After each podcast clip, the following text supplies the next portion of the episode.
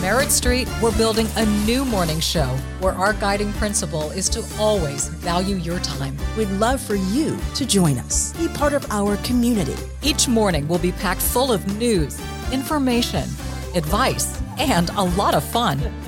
And we promise we'll never waste your time. I'm Dominique Sachse. I'm Fanchon Stinger. Join us for Morning on Merit Street. 8 a.m. Eastern, 7 Central. Essential Television. Last week on Phil in the Blanks, I wonder if we're really setting them up to be overwhelmed by what's happening in the world.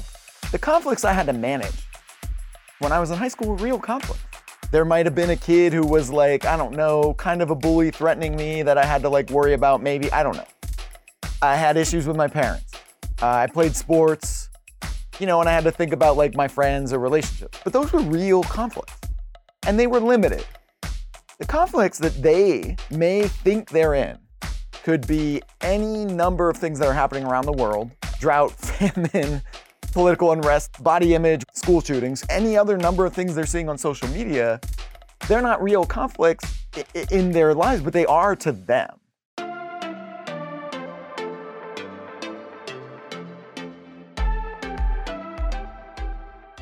I'm concerned that if part of our dealing with and teaching these kids about mental health is not also providing them real, genuine coping skills, real, genuine coping strategies for handling real world challenges, that we're going to put them out into a world that is a meritocracy, that is a got to get the product out the door, got to get the work done, they're going to eat them alive.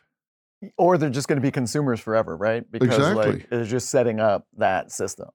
Yeah. And there are there are programs that do really a great job with that. Common Sense Media is digital literacy for young people of, of all ages and, and starts that program really young too. We use that program at our school uh, because they do a great job.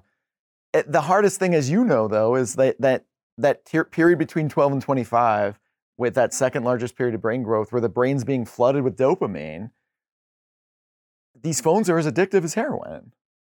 And social media and all these other things they just tap into they hire some of the best neuroscientists in the world to find out how to be even more insidious to the dopamine hit that people are getting as they're going through this phase. So then in that way i always joke with people that being an adult is really either undoing adolescence that 12 to 25 period or reliving it depending on your level of self-awareness right? And that's really what we do. We're either undoing it or reliving it. But it's such a critical time period of brain growth that does set the neural pathways and habits and coping skills for them for life. And that's it speaks to your point of why it's important to teach it when you need mealtime inspiration, it's worth shopping Kroger, where you'll find over 30,000 mouthwatering choices that excite your inner foodie. And no matter what tasty choice you make, you'll enjoy our everyday low prices, plus extra ways to save, like digital coupons worth over $600 each week. You can also save up to $1 off per gallon at the pump with fuel points. More savings and more inspiring flavors make shopping Kroger worth it every time. Kroger, fresh for everyone. Fuel restrictions apply. The first page of a book never tells the full story. And those news alerts and headlines, like the ones we get on our phones, don't even scratch the surface of what the story is really all about. Stories are like people, multi layered and complex. It takes some digging to find the truth, but when we find it, it can change our world. We like to dig. The news on Merit Street. Essential television. Yeah, and the problem is these phones, they're essentially a variable ratio reinforcement schedule, which is the most addictive and the most difficult to extinguish because they don't know. I just put up another picture. Maybe I'll get more likes. Maybe I'll do this. They don't know when they're going to get paid off. They just keep trying and trying and trying and they actually get depressed if they put up a picture and it gets half as many likes as the one before. They have a reactive depression to it. Then, God forbid, some troll gets on there and starts telling them to kill themselves. You're fat, ugly, dumb, I've always said the number one need in all people is acceptance, belongingness. The number one fear is rejection. This happens so much on the internet, perceived by them. These kids have this need to be loved by strangers. And that's a real dangerous thing when you give your power away to this faceless mob that can turn on you at any second. I really wonder what we're doing or what we can do to toughen these kids up enough that they keep their own power and not give it away to this faceless mob of social media people. We call it social media. I really wonder if it's social media because I think they're so needy on there that they just become addicted to this reinforcement that can be so fickle. One thing that we do in the classroom, at least, is give them real, actual scenarios that they're going to have to deal with and talk through how they can manage it differently and manage it better. I think a lot of times people think like school curriculum is just all these like lectures and, you know, kind of talking down to people and stuff like that. I think the most effective thing I've seen with students is putting them in real situations. In one of the the uh, units we have when we talk about substance use, I'll break students into small groups. I'll walk around and be like, "You've all been drinking at a party. This kid's passed out. You, the people who aren't passed out, need to discuss what you're going to do about it." And then we're going to talk about what your options are because we have to move past this point of hoping that they're going to get these lessons or hoping that if they see a PowerPoint or a lecture, it's going to work. We have to start putting them in hey, here's a situation. Here's what your friend's going through. Here's what you're going through. What are we actually going to do? And then to your point of making them tougher, giving them the exposure without them actually having to go through with it so that when they are in that situation, they're better prepared. Yeah, makes a huge difference. I love what you're talking about in small groups. We've had some experts that we've worked with on teaching kids about taking care of themselves safety wise. And they teach them how to yell for help and do the different things. And they said the number one thing that made a difference in those kids actually being safe if someone tried to abduct them was if they role played it with their parents. They would tell them to yell, like, help, help, this is not my daddy, or fire, anything that made it distinctive they were to drop to the ground and start kicking, do anything that made them hard to get a hold of. And unless and until the parents went out in the yard with them, tried to grab them, and had them start screaming and kicking and dropping to the ground and rolling, that once they had done that four or five times, they didn't freeze up when it actually happened, that Right. they have to actually role play it. Yeah. Well, I mean, the other thing it does too, if you think about the small group dynamic, it's also teaching other kids how to speak up and what to do in those situations Yeah. too. Because the reality is, especially when it comes to social media, a lot of kids do face shame and embarrassment, so they may not share it with their friends. And then Yeah. if they do share it with their friends and their friends don't actually know what to do, then okay, they're sharing it and someone's not even going to know what to say. It goes back to the conversation we were having about my students who are taking on talking people out of suicide or talking people down from suicide. If that person now gets a chance to talk about this and understand it, then someone else in their life is going to be like, hey, this isn't okay. Hey, this needs to change. Hey, what can we do? Who can we talk to about this? Because this isn't right. And I think the thing that we really underestimate about schools in America, we hear so many bad things about schools in America. And we hear so many bad things about education and we hear so many bad things about you know what students are going through and teachers and parents and everything. The one thing that is guaranteed in every single school in this country is that there is a few, more than a few adults who care, who really genuinely are there every day of however long their career is because they care about kids. And what we're not doing is giving those adults the information that they could actually use in a classroom or in a curriculum that would make a difference. We keep saying we can't do it, we can't do it, we can't do it. We have an unlimited amount of people in this country who are in schools who care and want to know what to do, and we're not giving them the resources that could actually help them. I was invited to Capitol Hill by a bipartisan committee to testify on reauthorization of the Elementary and Secondary Education Act. One of the things I talked about is you've got to put money in the curriculum to deal with cyberbullying. And here's the thing if they don't put money and time allocated in the curriculum to do what you're talking about, then it's not going to happen. Raising awareness is bullshit. You've got to actually put the money in to develop the curriculum that you're talking about, have developed and are continuing to develop. And then instead of having like homeroom where they sit in there and stare at each other, just even 20 minutes three times a week, anything is better than nothing Yeah. That they're doing where they can talk about what you're talking about. Yeah. This is what mental health is. These are the things that you need to be aware of. And every one of those kids then becomes an ambassador for those who didn't get that. Right. And they go to college and they recognize it and they can pull somebody to the side and say, hey, people ask me a lot of times, how do you get past the defensiveness? You go say, hey, you need help.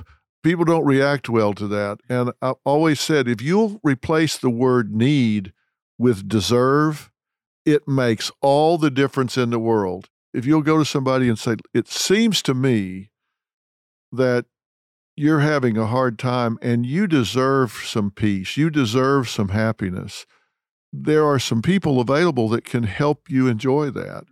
That it really takes a lot of the defensiveness down. Every one of these classes that you're sharing that with, these 250,000 people, they're all ambassadors. They go out and impact 10 people, then that's 2.5 million. If they impact 100, it just grows. It's a ripple effect. Yeah. No, it, it it definitely is. And I think the other thing, when you're talking about like legislating it, there are states that are mandating mental health curriculum in schools. Virginia did it, New York did Right. it, uh, Florida has done it to an extent, California has mandated suicide prevention, but there's never the follow through to make sure what they're doing or how they're doing it. So Yeah. when you say all of these things could be large scale programs, not only could they be large scale programs that are easy to implement, we have enough resources where they could be cool Exactly. where you could use all of these, uh, you know, influencers and everyone else to make it a part of actual behavior change and talk about the realities of it and support people. And I, I often never see the follow through or the concerted effort on that. it's like evidence based therapies. This isn't about a teacher taking the time to go in and tell some war stories about their life. It's about going through a curriculum that has empirical data supporting the fact that this does teach the child, the teenager, whatever, information they need to recognize and react to situations in a timely way. A hundred percent. Because when I talk about my own experiences with, uh, you know, attempting to take my own life, it's not about me. It's about using my story to get them to think about the choices and the decisions that they're making in their lives. And this is a a practice that we developed. So uh, I became the director of outreach at the National Mental Health Awareness Campaign in 2002. The National Mental Health Awareness Campaign, you probably remember, was launched by the Clinton administration in Right. 99, and it was the first public health approach to mental health. So, what a lot of people don't know is from 2002 to 2006, we went out and researched what were the most effective, responsible ways for people to share their stories about mental health. And I worked with researchers at NIMH and I worked with people who were in, you know, really high levels, prof- mental health professionals, so that we were doing it responsibly. And then we were able to launch the first youth mental health awareness uh, uh, speakers bureau based off of the evidence-based ways of how you actually share your story in a way that allows people to think about their own lives. So not only are you saying it from a perspective of not being war stories, Dr. Phil, this is something we have practiced for, for two decades. This isn't new. This isn't us coming out of like left field and being like, hey, let's do this. The same trainings that I did to create the first uh, large scale mental health presentations in this country are what we're doing with teachers today. It's not something that we're just throwing at the wall. And they want to know. The teachers want to know what to, they don't want to go in and make this stuff up on their own. No. They want to put the dots close together and connect them with a bright red line so they don't feel like, am I getting where I don't belong here? This is a tried and proven program. I was reading a study, you've probably seen it, but it was published in the Biological Psychiatry Global Open Science, and they compared brains of young people pre and post pandemic and have determined that these teen brains aged during the pandemic at a much faster rate than for a like period when they did not go through the pandemic and not in a positive way. It isn't that they matured. yeah, right. They didn't. they didn't myelinate their neural Yeah. pathways. yeah, no, they aged and they compared scans of the physical structures of their brains before and after the pandemic. And they knew going in that they had higher levels of depression and anxiety and fearfulness. But what they didn't know was the effects of the brain. And so they looked at MRI scans. They found thinning of the tissues in the cortex, which, as we know, is the planning and executive function and all foresight, the ability to see the consequences of their action. When they really dug down, they saw changes that can result in higher risk of cancer, diabetes, heart disease, a lot of things because of how the brain is reacting. So, this is not something that is likely to cure up in a short period of time. Now, the brain is very resilient. There's no question about that. And with the proper kind of nurturance and good sleep and good nutrition, these brains potentially can recover. That's why I say this is a longitudinal problem. If everything that we can do to support them behaviorally, mentally, and emotionally is going to support recovery brain wise, it just all fits together. My question to you is we started talking about the tech happening. Do you know Dan Siegel by any chance? Of course. He's on our advisory board here and is a really valued colleague of mine. We've talked about this some. And as I said, these college kids now that have an attitude where I guess about 13 or 14, 2013, 2014 was kind of the first time they started medicalizing their complaints. We've all seen the headlines in the news of how someone lost their life in an act of cold blooded murder. And while it's sad and grabs your attention, most people go on with their day without giving it another thought. But have you ever stopped to think about the life of the person at the center of the news story? They were more than just a headline or a statistic, they were someone's loved one or friend. I'm Mike Morford, and my podcast, The Murder in My Family, dives into some of those stories to help listeners get to know the person who was lost and how their death affected those closest to them. Listen to The Murder in My Family everywhere you listen to podcasts. There are well over 100 episodes to binge on now. On Oops the Podcast, join me, comedian Giulio Gallarotti, as I examine everyday life, the mistakes, the bad decisions, the goals, the jokes, the social engagements, and all things in between. I'm joined every week by producer and personal confidant Ryan Lynch, various other comedians for witty, candid, and intoxicating conversation. Our listeners love Oops for sophisticated banter, aka your mom could listen, and many feel like they're in the room with us chopping it up with old pals. You can find every episode of the show on Apple Podcasts, Spotify, or YouTube they started saying this professor said some things I disagreed with that hurt me, made me feel unsafe, made me whatever. So we've seen more professors dismissed from student complaints in the last several years than we've seen since the McCarthy era from students complaining. Now, I haven't studied these on a case by case basis, although I've looked at several. Not all professors are great. Some of them probably cross some lines, but a lot of them it was ideological. It had to do with asking students to take the law enforcement side in the George Floyd situation or a side that was contrary to their core beliefs, which I thought was how you learned how you resolve cognitive dissonance, how you looked at the other side, how you broadened your scope. And studies show anywhere between 15 and 30% of students think it's okay to yell down a speaker on campus that you disagree with. Stunning to me. Yeah, it's a big change. Yeah. A big change. Are we coddling them too much?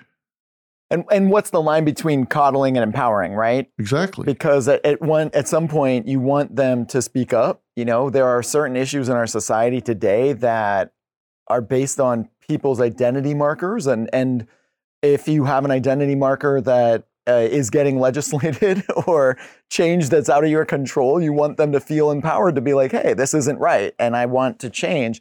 But on the flip side, you also want them to understand that uh, there are different perspectives, there are different viewpoints that impact your life, and how do you balance those two? In the cases you're sharing, it sounds like we're going to an extreme in one way of uh, not just not just empowering. Um, we're coddling to the point of like you don't ever have to face this or realize this or experience this. I know that at UCLA's College Counseling Center, there are 54 college counselors now. And most of the, the concerns that come in are not about mental health disorders. They can't talk to a roommate, they can't talk, they can't ask on it, someone on a date, they don't know how to manage basic life skills. So I don't have the, the specific answer to um, if we're coddling them in regards to social justice issues or uh, speech, uh, like looking at different perspectives from a college professor, but I do know that life skills in general are lacking. And I do know that at my school, the idea was what if we started teaching these life skills from grade six through grade 12 so that when they get to college, they're not going to the counseling center to figure this out. They're having a conversation with real people in their life because we can teach about conflict resolution and all these other things that they're relying on adults for. So it's probably much like you're saying, uh, a, a, a, combination of things, not just a, a quick one-off answer, but it's it's complicated. And I'm not saying that they should agree with a professor or that they should be penalized if they don't agree with the professor. Right. But do you get him or her fired because they presented a point of view that's offensive to your sensibilities? People ask me a lot of times, what would I say is the job of a parent? There's a thousand ways you could describe that, but I think one of the broadest ways is to prepare the child for the next level of life. Yeah. When they're in kindergarten, you're preparing them to face the challenges that you face in kindergarten. But when they move up the ladder and they're having to be more independent in their study and stuff, that you prepare them to be more responsible and organized and when they start getting into social situations, you really want to focus on their self worth and their self esteem, but you're preparing them for the next level of life. And right now, I wonder if some parents and universities are failing to prepare these young people for what the world is going to expect. Because whether you like it or not, this still is a meritocracy. They're going to be competing and if they're not willing to do things that don't fit their ideological value based position, they could wind up in a pretty menial job if they don't have the flexibility to not change their views, but accommodate those who disagree. Uh, there's also a difference between canceling and calling in. Right. And most of and when I have these conversations with my students, they know these differences really well, and they'll say, uh, in a lot of ways, canceling one doesn't always exist because somebody ends up somewhere, right? But the aspect of calling someone in can lead to more restorative healing than just removing someone entirely. Obviously, if someone does something egregious, I think we both Sure. agree, like that's just there's Yeah. no place for that. Right. But what you're saying of preparing them for the future, if we set up a system where everyone thinks if I complain about this, then I'm not going to have to ever see it in my life, we're not setting that person up for success. And and when you talk to, especially when I talk to young people who are victims of this in different ways, because gender dynamics play out in a in a specific way, especially in in middle schools and high schools. A lot of times they do want that person to be called in, and they do want them to understand so that that person also grows for the future too and understands. Oh, I wasn't aware that that's not something I can say. Now, that obviously, there are cases where someone is more than well versed knowing that they shouldn't say that thing and they say it. So I think that when I, at least my experience with this younger generation, is that they do want to have an opportunity to talk this out and see what can happen. You're talking about when a, a system of structure or power takes even that away from them and just says, we're removing this person. And, and that's problematic. Yeah, that is problematic. I've always said I don't think we should have a cancel culture. I think we should have a council culture. Mm. I try to have both sides of issues on my platform here and give everybody an opportunity to speak their mind to a limit. I'm not going to have KKK hate mongers on here. That maybe is the other side, but they're going to have to go somewhere else to shows have done that to talk about that. Yeah, uh, that to me is just sensationalizing, and I'm not going to do that. But there can be two sides of an issue. Even homelessness, there's two sides of the issue. There are those that think home first, and then those think, no, we got to get people earning the right to do this. And I'll have both sides on, and they're very respectful and talk about it. But then there are those who just say, thank you for having me on and talking about this, but I can't understand why you let those people come here and talk about it. I'm like, what do you mean? Uh, I'm not going to have just you and your side here talking about it. It really comes a lot from young people, college people that I wonder what they're going to face when they get out there. I wonder if they're going to be coming back to their college saying, I paid you to prepare me and you didn't do it. Eh, that'll be interesting to see. Yeah. It will. And, you know, I think there are a lot of young people too that I see who, you know, they, they, they, there's these issues where their identity marker is something they can't change. And they've had a really negative experience and they do want to feel like someone in a, a, a power structure supports them. You know, sexual yeah. assault's a huge one. And sexual assault on college campuses have gone up significantly. Uh, there's a you know a great organization called It's on Us that tries to uh, prevent sexual assault. And when I have conversations with especially young women, the, the amount of young women who've been sexually harassed by seventh grade is, is shocking. And, and we almost normalize it to a point where uh, they're kind of told, like, well, this is the society you live in, and this is what you're expected to just stomach or, or take. So I do think there's this growing um, hope that for some people they think like hey if i speak up about this something is going to change and, and i think in some ways you're seeing colleges say yeah it's going to change. We'll just get rid of these people but that doesn't change it. That doesn't change their experience of being sexually harassed at such a young age or having people be sexually assaulted with no consequences. So i'm choosing just a specific issue here. You were talking about political ideology. I think that this is that line between coddling and empowering. I, I want these the, the students I see to be speaking up and taking action in the ways they are, but it, it, it can't go so far where um, it's taking away the, the, someone thinks they're solving the problem, but they're not actually solving the problem. They're not even addressing it. I had a company called Courtroom Sciences, which was a trial science firm. We would help with trial strategy, do mock trials to test cases during mock trials, I would often ask to role play the opposing counsel and argue the other side. And we sometimes went through thousands of mock jurors a year in different cases. I found real fast I didn't really feel prepared for trial until I had learned and argued the other side's case. Let me tell you, everybody has a great case in the conference room. But you get out there in the courtroom and have to defend it and argue the other side. You go, oh, hadn't thought about that. I'd be representing a Fortune 100 company. They're getting sued, and, and I had to then argue the plaintiff side against them. Only when I learned that did I find out where the rubber really met the road in that case. Mm-hmm. I would come away saying, I understand their case now better than they do, and they're not making their best arguments, thank God. But I understand it.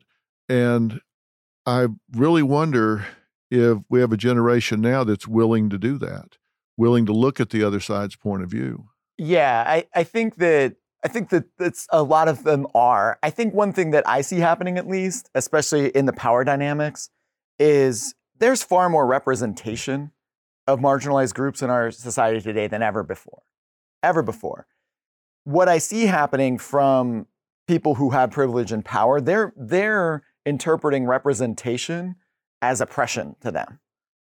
you know, you always hear the statement of uh, equality. Equality for some people in power or privilege feels like oppression. They don't have equality. These marginalized groups are, are just getting representation. They don't have equality. And there is a feeling, I think, from privileged and powerful people that this representation is oppression to them. That how dare they have to acknowledge this other marginalized group, whatever it is race, ethnicity, gender, sexual orientation. And so I think to, to kind of balance what you're saying too, you're seeing this Gen Z have more representation and have more rights than than they've had in the past. And and some powerful people are treating it as now it's oppressing them. How dare they ask for this? I'm not saying you're doing that. I'm saying there there's a dynamic playing out where representation is feeling like oppression to groups in power. And when you talk about mental health the mental health of young people who are in these marginalized groups is far worse than than than people who aren't in it if you are black trans and lower socioeconomic status, your, your mental health is going to be Yeah. m- much worse than someone else. So I, I, I hear what you're saying. I think it all ties together, especially when we're talking about mental health advocacy. Yeah. If you're in the group you just described, you're double digit at risk Mhm. compared to the rest of the population. Yeah. So, so in, you talk about what we can do in schools. One thing I do in, in my classrooms is I'll have students, so we'll put an identity marker on a, a white piece of paper, a big poster board around the room, and we'll put identity markers on there. So maybe it's BIPOC or white, male, uh, you know, female, woman, uh, LGBTQIA plus, abled, disabled, right? We'll put different identity markers on there. And then on post-it notes, kids will have to list what is uh, assumptions, stereotypes, or difficult about having that identity marker. And they'll be brutally honest. You know, for, for white people, it'll be white guilt, like, you know, whatever it is, or power or privilege, whatever it is. And, and they go around the room to do all these things. At the end of the class, I'll have them read out everything they wrote. And I don't, I'll let them, you know, share what they want. And then I'll ask them, okay, what happens if you have multiple identity markers? Do you think you have higher stress or lower stress than these other people? And then they'll list the identity markers and be like, oh, I guess if I had all these identity markers, my mental health would be far worse. My stress levels would be much higher. So I don't have all the answers to, to kind of what you're saying. I, I hear your concerns and I think they're valid, but I think it's also important to have students understand the, the those layers of identity and how it affects your mental health. Oh, I agree 100%. What I'm saying is we need to prepare them to cope with Mm. what they're going to have to deal with Mhm. when they get into the world Mhm. Because it is competitive and we got to give them the coping skills, not just feed them to the machine Mhm. and then they get overwhelmed by all of those demands, judgments, exclusions, or whatever. And they go, I'm, I have no coping skills, which is Right. why I was so fascinated by what you're doing Yeah. because I think that is what's giving them the opportunity to learn how to not give their power away, how to recognize when they're overwhelmed, raise their hand, and ask for the help that they need. Mhm. I'm not saying it's right. I'm just saying it's real. Yeah. We can change the world, but in the meantime, you've got to survive in it. That's the key. And we got to prepare them for the next level of life, and that's the next level of life. Well, let me ask you this in closing. Given that we do have so many more young people today that are experiencing pathological levels of anxiety, depression, loneliness, problems with mental and emotional well being, what is your advice to parents to help keep these kids safe and to get them on as solid ground as possible? You got a bunch of parents listening right now. As the wellness director, what would be your best advice to parents? It's a couple of key things. Number one, know your family history. So, you know, I think I was 27 when I sat down with my parents and asked, Hey, did anyone else in our family have a mental health disorder? And I'm not even exaggerating. Like 18 minutes later, they stopped naming people. you go, hey, thanks for telling me. You're like, okay, so there's two parts of knowing your family history. One is if you have mental health disorders or addiction in your family, you need to be extra vigilant because that is one of the biggest determining factors of if your kids are going to have it. yeah. Uh, and then after knowing your family history, know more about those disorders so that you can spot them earlier on. So that if you see outbursts in behavior that are persistent as a kid, well, like maybe it's bigger than just that emotional development or that milestone. So knowing your family history has to be first and foremost. What a good point. We don't think about that enough. We all know there's genetic predispositions, but we don't think about it enough. No. Three of my grandparents were alcoholic. Yeah, what a great point. So, you know, the chances of me abusing substances if I started at a young age were really high. My parents didn't know that. My parents just had to survive living with the kind of classic 1950s alcoholic parents, right? So that's hard. Uh, the second piece is if you know your family history and you, you, you learn about these disorders and you can spot warning signs earlier, you really want to start a system where you can have conversations with your kid from a young age instead of confrontation. And that's hard. I think as parents, it's easy to say, do this, don't do this. Uh, and then you fall into that model from a, a, young age, and then the kid grows up in a dynamic of either pushing back against it, back talking, whatever it is, or engaging in it. And one of the things I always try to do, especially with my students, is try to make them the expert of the issue that I'm teaching them. So if we're talking about vaping, instead of starting the lesson with don't vape, I ask them, what do you know about vaping? Who do you know that's vaping? You don't have to name names, but like, what do they do? Why do they vape? What's happening in that system for them? And then, uh, you know, are you vaping? And that is a much different dynamic where that kid gets to feel like the expert and is a part of the conversation. And then, yeah, I might still have to get to a point where we're like, yo, don't do this. Here's all the reasons why. But at least they feel included versus constant confrontation.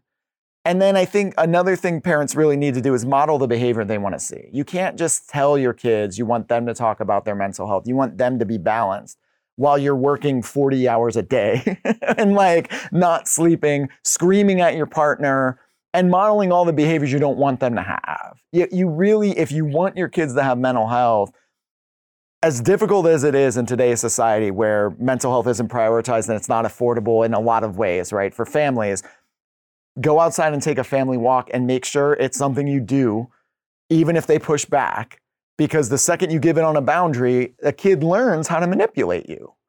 Being a child is really just trying to figure out how to manipulate parents into doing what you want. And if you don't have boundaries for what you are prioritizing as mental health, well, of course they're going to get out of it.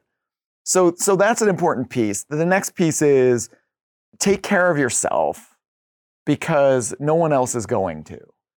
You know, I think, at least in my experience, and, and I've had, I don't have the experience of, of, of reaching as many people as you have, but I have spoken over 2 million people in person.